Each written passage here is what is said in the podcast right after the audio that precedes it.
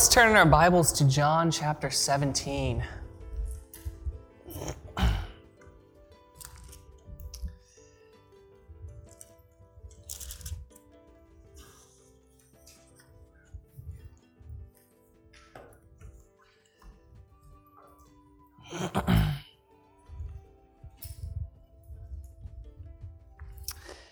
So, the late Dr. Uh, Ralph Kuiper used to tell the story about this little eight year old girl who was attending his va- vacation Bible school at his church. Uh, so, what happened was she managed to find her way into his study. And to his great surprise, she asked him this question Mr. Kuiper, is it all right if I commit suicide?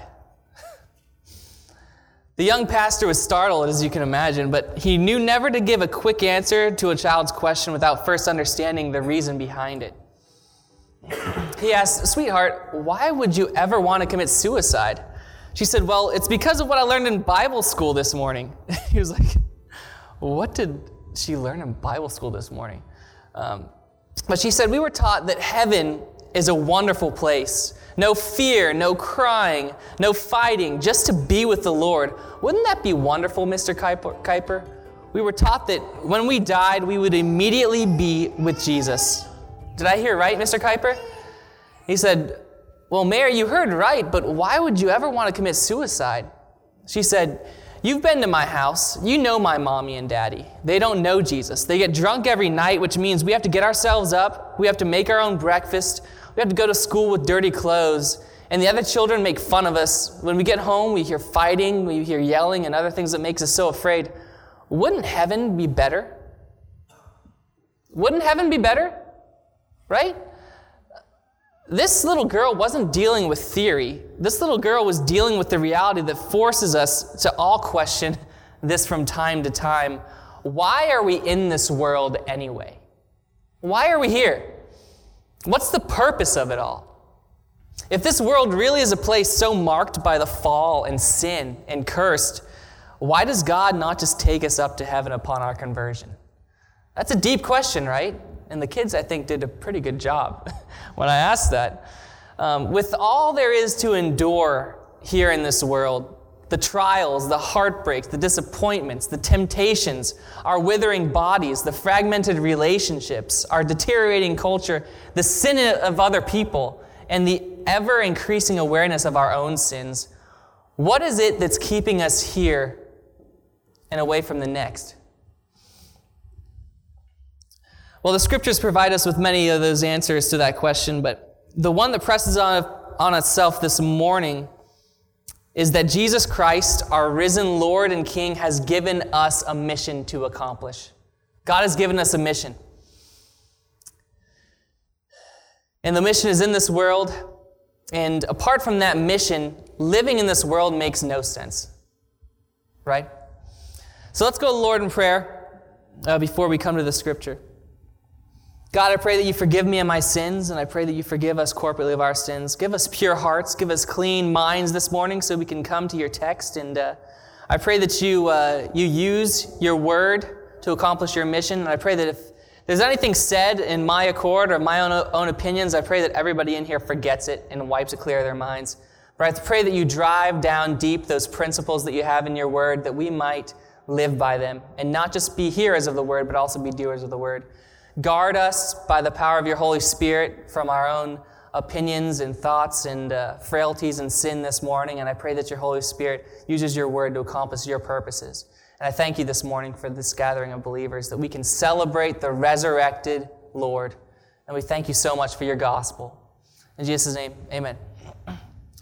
So, John 17, on the evening prior to his crucifixion, Jesus tells his men he is going away and they cannot accompany him. The reason?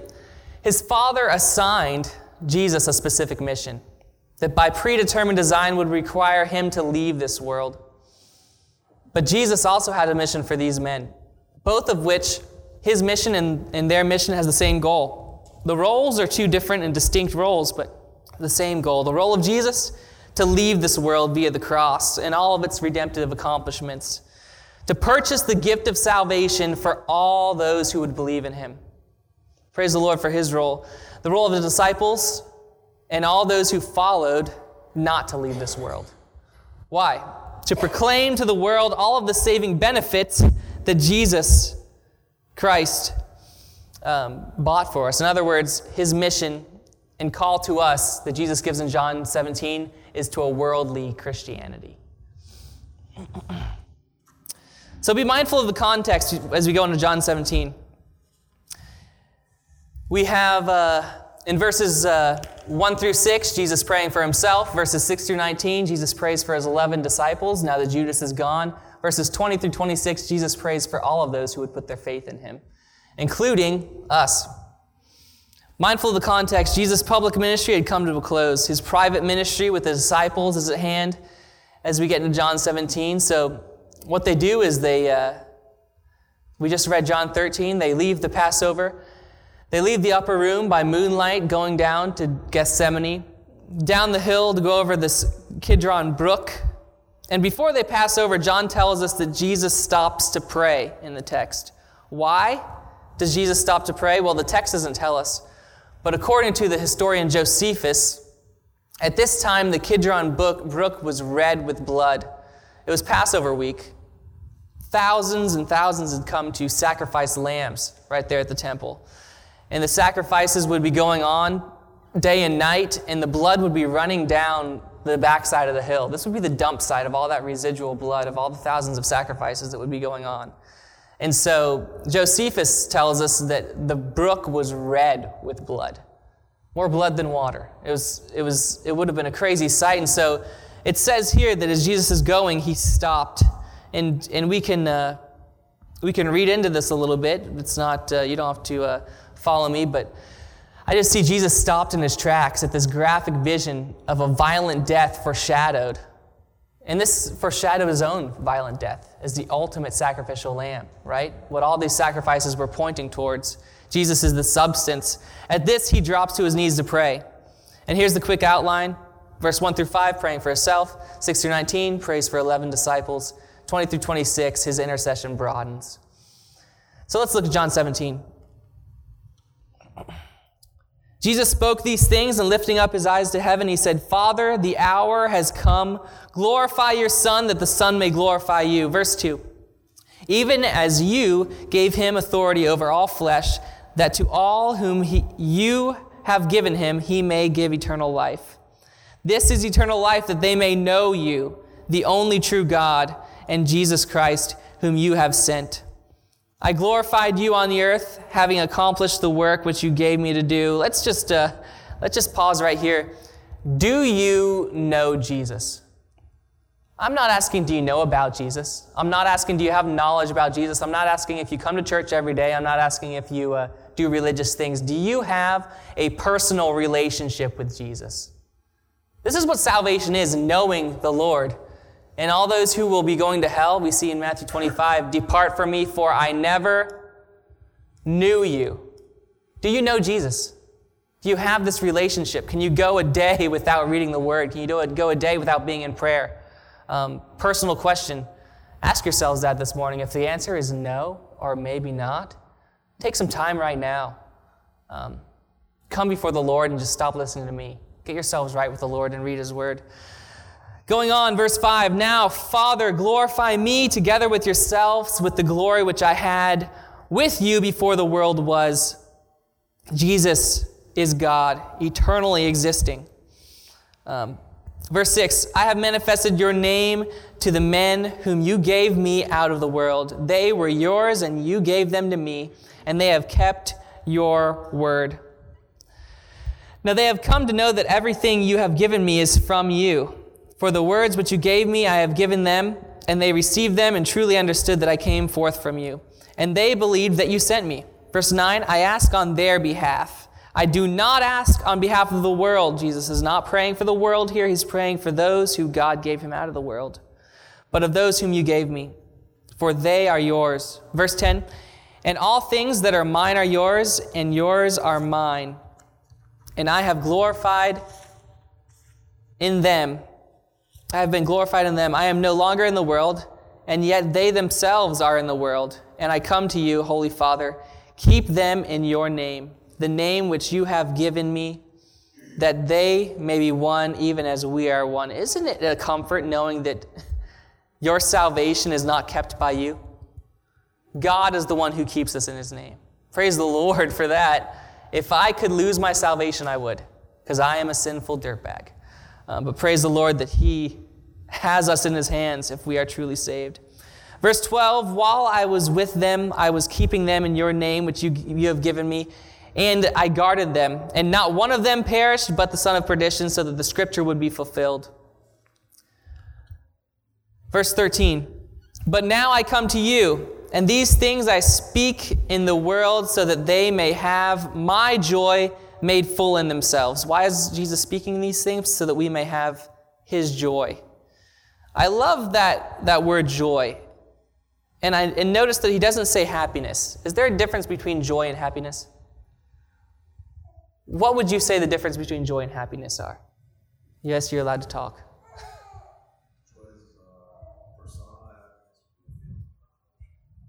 I like it. Simple terms, yeah.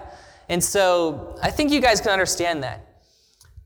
Let's see, you guys have probably gone through some days where you're super happy. You wake up, right side of the bed, wife's made breakfast for you, something. Could be your birthday, everything's going right. Um, green lights all the way to work. You get there, and then uh, they say, oh, you can just take the day off and rest or something. You know, you, you all know what it feels like to be happy, to have one of those days where everything's going right for you.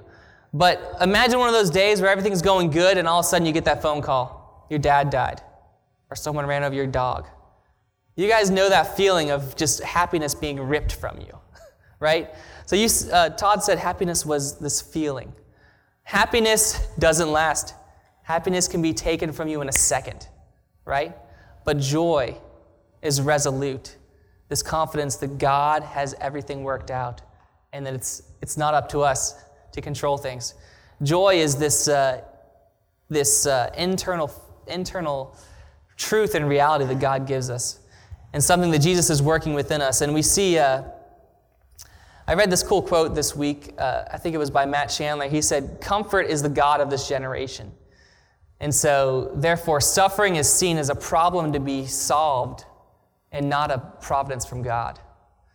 And you know, God uses tough things to bring us to joy. We see that in James. Count it all joy, my brethren, when you fall into various trials and temptations, knowing that the testing of your faith produces something. God is using all these things in your life to produce steadfastness or perseverance or patience. And we're supposed to count that as joy that God is working within us through these tough things, right? I'll get off my soapbox. Verse 14 I have given them your word, and the world has hated them because they are not of the world, even as I am not of the world. Verse 15 I do not ask that you take them out of the world, but to keep them from the evil one. They are not of the world, even as I am not of the world. Verse 17 Sanctify them in the truth. Your word is truth. Notice that it doesn't say your word is true. What does it say? Your word is truth. That means that there is no other standard of which to judge the truthfulness of the scripture by. This is the standard. God is the standard, right? We say God is good, right? It's an attribute of Himself. And so, God is the standard of goodness. God is the standard of justness. God is the standard of righteousness. God is the standard of mercy. And so we can't judge God by any other standard because He is the standard. And if we could judge God's goodness or truthfulness by another standard, that would mean that that would be God. Does that make sense? So God's word is the truth. Any idea or thought or or way of doing things that you have in your head, always bring that to the scripture, and that would be subverted to the scripture. So we don't, we don't read the word, the word reads us. It is the truth that, sh- that we should be conforming ourselves to. Verse 18 As you sent me into the world, I also have sent them into the world. For their sakes I sanctify myself, that they themselves also may be sanctified in truth. I do not ask on behalf of these alone, but for those also who believe in me through their word, that they may all be one, even as you, Father, are in me, and I in you, that they also may be in us, so that the world may believe that you sent me. Verse 22 The glory which you gave me, I have given to them, that they may be one just as We are one, I and them, and you and me, that they may be perfect in unity, that the world may know that you sent me and loved them, even as you have loved me. Father, I desire that they also, whom you have given me, be with me where I am, so that they may see my glory which you gave you have given me. For you loved me before the foundation of the world. Verse 25, O righteous Father, although the world has not known you, yet I have known you, and these have known you, that you sent me. And I have made your name known to them, and will make it known, so that the love which you love me may be in them, and I in them. So we see the great prayer that Jesus has prayed for us. And I'd like to dissect just the middle of this prayer just a little so we can really grasp the purpose that Christ is calling us here on the mission. Let's look back at verse 15. I do not ask that you take them out of the world, but that you keep them from the evil one. Jesus is leaving this world. His part of the mission has come to a close. Just like a runner who finishes his leg of the race and hands the baton on to the next runner. You guys all know what I'm talking about. Jesus is now handing the mission of bringing the gospel to his disciples. And the disciples would be handing that on to us as well. For this purpose, Jesus sanctifies himself. What does it mean to be sanctified? To be set apart, right? So Jesus sets himself apart for a specific mission. He then sets us apart for a specific purpose as well, to bring this message to the world, meaning that we have abdicated our role as Christians on God's mission when we are not living in pursuit of what He set us apart for. Does that make sense? If we're not on mission to the world, we shouldn't be able to call ourselves truly Christian or acting so. Um, if we're not doing the mission that He's given us. Meaning, then, if we're to be distinctly Christian, we must be meaningfully worldly in the world, not of the world. Much like any truth, you know, there's a ditch on each side that we want to be very careful not to slip into. The Christian life is lived on this razor's edge. It's lived on this slippery slope. Um, you can probably see the ditches played out in the global church scene. Thinking about the churches that you might have been to or been around or seen around, they always fall into two main ditches that we want to stay away from cultural gluttony or cultural anorexia. Inevitably, many of the church can fall into cultural gluttony. This means gorging on the culture in the name of many times trying to win the culture, loving the world so much that they become indistinguishable from it. You guys know what I'm talking about? Not a new idea, but an old one. The church of compromise with the culture. We've seen this in all, in all ages. You see it on TV, internet, billboards, radio. No rules. Have it your way. Just do it. YOLO. No standard of conformity no, po- no uh, objective truth. You see this message just being bombarded on us. Postmodernism at its finest. And has the church withstood this cultural influence? Many times not. Um, in the church growth movement, the slogan has been come to the church, have it your way. We'll conform to whatever you want us to be. Offering purpose with no commitment, offering relationship with no re- repentance, offering happiness without asking anything of you providing a sense of something other without having you stand before that other to give, give an account. Right? Of this, God says, Do you not know that friendship with the world is hostility towards God? Therefore, whoever wishes to be a friend of the world makes himself an enemy of God. And that's in James 4 4. And in John 2, do not love the world, nor the things of the world. If anyone loves the world, the love of the Father is not in him. For all that is in the world, the lust of the flesh and the lust of the eyes and the boastful pride of life is not from the Father, but is from the world. The world is passing away and also its lusts, but the one who does the will of God lives forever. And many times we, we wanting to stay away from this uh, extremely worldliness in Christianity, sometimes we let the pendulum fly a little too far in dodging that. In reaction to this, the other ditch, which in my circle of people who love theology, people who love um, um, pursuing holy, the pursuit of holiness, love, uh, love the word, many times it's much more prevalent. Cultural anorexia, this radical and decided withdrawal from the world. Um, looking through ro- rose colored stained glass windows, trying to keep yourself so separated from the world that you become irrelevant. So, you know, in this mindset, they say, we're not going to let the world get at us. Instead, we isolate, we insulate, we boast about sheltering our children, and the church becomes an island of irrelevant piety. Sometimes leading to this absolute disdain or fear of unbelievers instead of seeing them as a rescue mission.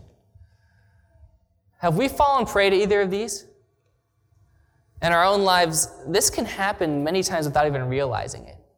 Um, you see the church of Ephesus. When you fight this war of worldliness so long, you go uh, in Revelation chapter 2, when he's talking about the, the church of Ephesus, you see them fighting this war, and God, God commends them on hating the things he hates, loving the things he loves, but uh, they were fighting this world. He never, he never tells them not to hate the deeds of the Nicolaitans right? They were worldly people, but they hated the deeds so much they ended up hating the people, right? Um, it's easy to pick on the Joel Osteens and stuff of the world, but you could not like the way that they do things, but if you, if you end up going that ditch so long that you end up just not liking Joel Osteen or not liking people who do things different, right? These people are a rescue mission for us, and we want to always love them.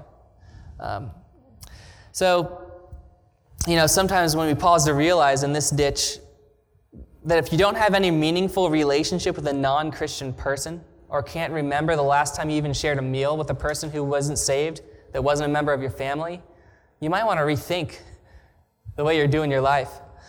Um, many of my friends try their hardest to keep their kids sheltered away from worldliness, and you know, I was homeschooled and went through all these deals, and it ended up turning into this legalistic Christianity where you you forget what you were saved from, and you forget how to even deal with unbelievers. But our goal as Christian parents should be to train our kids for engagement with the world, with a mind filled with the scriptures and a heart aflamed with love of Jesus Christ, and a courage that is endowed by the Spirit of the living God, right?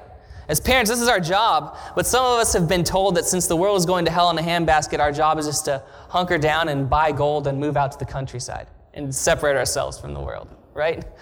Uh, Glenn Beck. I believe this is a great day to be a Christian. It truly is, right? We're living in a time where sin is destroying the world more than ever before. Just turn on the news. And we have all of the answers. All the answers are ours. Sin is, is, bringing, the, uh, sin is bringing the world down, and the truth is ours. The truth that can conquer any problem that the world can throw at us is ours to make known. It's a great day to be a Christian, right? I don't want my children growing up in a weak, defensive, scared posture. You got to be kidding me. I want my kids to be growing up in an offensive posture. We have the gospel. We have the promise that God gave to Abraham that through his seed all the nations of the world will be blessed. Amen? Jesus Christ has won. Verse, uh, verse 16. They are not of, this, of the world, even as I am not of the world. Verse 17 Sanctify them in the truth, your word is truth. So, what is the tool in which we are sanctified? The truth. The tool is the word of God. If there was a buzzword in today's Christian circles, um, I think that word would probably be uh, missional. Uh, whenever we go on these church planting retreats or whatever, I, I hear that word so much that I'm just like, oh, goodness, do you even know what you're talking about? But everyone wants their, you know, everybody wants their life to count for something. Everybody wants to make a difference. Uh, and if you, if you think of about millennials, my generation and younger than my generation, they're really busy. They do a lot of things, right? Um, give them, they don't know what they're protesting, but give them a sign and they'll protest something. They want to make a difference. They want to make a change, right? And uh, they want to help others. They want, uh, so if you look at today's youth, they're really busy doing humanitarian work, social justice, work in the community, um, or going on mission trips. You know, that's another big thing that, that people do to build shelters, lead VBSs, do work projects around the world. Because uh, who doesn't want a bunch of untrained 14 year olds coming to build you a house? uh, but what, what scares me is if you were to ask many of these missional Christians to explain, say, the Great Commission, uh, or to give a simple gospel presentation, you would hear crickets. Right? Um, it's, uh, it's just empty headedness. And so um, they, they want to do differences, they want to make, uh, make a difference, they want to go on mission trips, but they can't explain to you. If I were to say, hey, I think I'm going to hell, how can I be saved? Many of them couldn't give you one answer. Um, and if you ask, why are you doing this? Many of the times it's just to help people, to make the world better, and uh, they don't connect this mission to the mission of Christ, right? Um, so these issues are concerning, and our text also speaks directly to these issues. You cannot be missional without being theological. Let that sink in. Um, I know where this quote comes from and the sentiment, you know, I know it tries to convey, but, uh, you know, that, uh, that we're to live the gospel. You know, I know they're trying to say this, but this, this quote really grinds my gears. Preach the gospel if necessary, use words. Uh, what are we supposed to do? Mime, mime the gospel? Rose again. No, we are to use words. Our message is a message that needs to be declared, and so we need to know what we believe and why we believe it. We need to be always be ready to give an answer for the hope that lies within us, right? This isn't just for pastors, this is for every single one of you who claim to be believers. Do you know what you believe? Do you know why you believe it? Um, and so, you know, I normally take that quote and I say, uh, my version is preach the gospel when necessary, rebuke anybody who says, if necessary, use words. Uh, so we need 2 Timothy 2.15, study to show yourselves approved unto God, a workman who needs not to be ashamed, rightly dividing the word of truth. That means that if you're not studying the word, if you're not rightly dividing the word of the truth, in the reverse, that means you should be ashamed of yourself um, study. So you can't be missional without being theological, but the other side of the spectrum, you cannot be theological without being missional, verse 18. Verse 17, you can't be missional without being theological. Verse 18, you can't be theological without being missional. That's a lot of words, and now it's confusing. But do you understand this? If you truly understand what you believe and why you believe it, you have to live it. Orthodoxy, correct teaching, correct believing, leads to orthopraxy, right living, right behaving, right? Um, and if you truly understand that Jesus Christ came into the world to save sinners and understand his mission, then you have to go. You have to say it. It's a byproduct of what you believe. So we are saved to serve. We are sent out to bring this grand gospel theology that our King has won and our King is coming back. And we're supposed to bring that to all creatures. Verse 18 As you sent me into the world, I also have sent them into the world. For their sakes I sanctify myself, that they may also be sanctified in truth. Uh, we'll end here. This is a great commission. Matthew 28 18, all authority in heaven and on earth has been given unto me. I love that God, that Jesus starts that. All authority has been given to Jesus Christ. He has it all, right? So that means that we don't have to worry. We don't have to be anxious for anything, but bring it to, to Christ in prayer and supplication, right? Um, and the things that are out of your control are in His control, and so you shouldn't have to fret about it. You don't have to be anxious about it. All authority in heaven and earth has been given unto me. Go, therefore, and make disciples of all nations, baptizing them in the name of the Father, and of the Son, and of the Holy Spirit, teaching them to observe all that I have commanded you and behold, I am with you always to the end of the age. Life has not been given to you as an experiment in self indulgence. Bigger houses, faster cars, more shapely bodies, um, more exotic vacations. What else could we look for? Exhilarating experiences. Life has not been given to you as this experiment of self indulgence. Philippians 1. For me to live is Christ, and to die is gain. Paul was a guy that you just couldn't touch, right?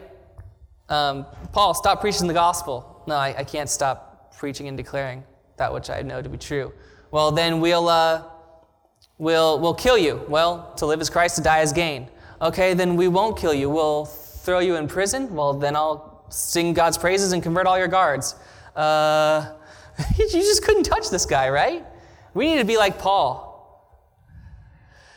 Live as Christ, die as gain. But if I am to live in the flesh, this will mean fruitful labor for me. Paul understands that his life isn't his own. His life is hid with Christ, and he belongs to the Lord. He is a servant to the Lord, and he blows his master's trumpet. And so he is here for others. His life is for others, it's not for himself. Fruitful labor for me. I do not know which to choose. So he's torn bef- between going to be with the Lord and staying here. But verse 23 But I am hard pressed from both directions, having the desire to depart and be with Christ. The instant you die, will you will be with Christ. For that is much better. Verse 24 Yet to remain here in the flesh is more necessary for your sake. Convicted, convinced of this, I know that I will remain and continue with all of you for your progress and joy in the faith. Paul is saying that apart from the work of gospel, life here makes no sense. Right? So let's, uh, let's take some time just reflecting on John 17. How can we apply this to our lives? How can we be on this mission that Christ has called us to be? Who in my life am I pouring into? Who am I pushing towards holiness? Who am I pushing to grow in their relationship with the Lord? Um, who do I need to submit and, and put myself under to help me in my pursuit of relationship with the Lord? Where in my life am I hindering this work of the Holy Spirit within me? Um, maybe even make lists of people that you can actively encourage. Let's dream as a church, you know? We're here for a purpose, we're here for a reason. You're here in Ocala for a purpose and a reason. You've got some great killer leaders in this church. Praise the Lord for the people you have here, and uh, I love uh, hearing what's going on. And uh, I am in your corner. I'm on your team. Jesus is praying not just for um, his disciples, and he's not just praying for the church in Ocala, but he's praying for the global church, right? We are all on the same team for the same mission. And that's cool. That's really cool. So if you guys ever need any help, or, or if I ever need any help, I know where to come. And we can link arms in, the, in this mission with Christ. So the truth is, we have all the answers. We have won. And so we're on a rescue mission. Just like a Super Bowl, um, if you guys watch that, or any type of game, this church, when we're meeting here Sundays, this is the huddle.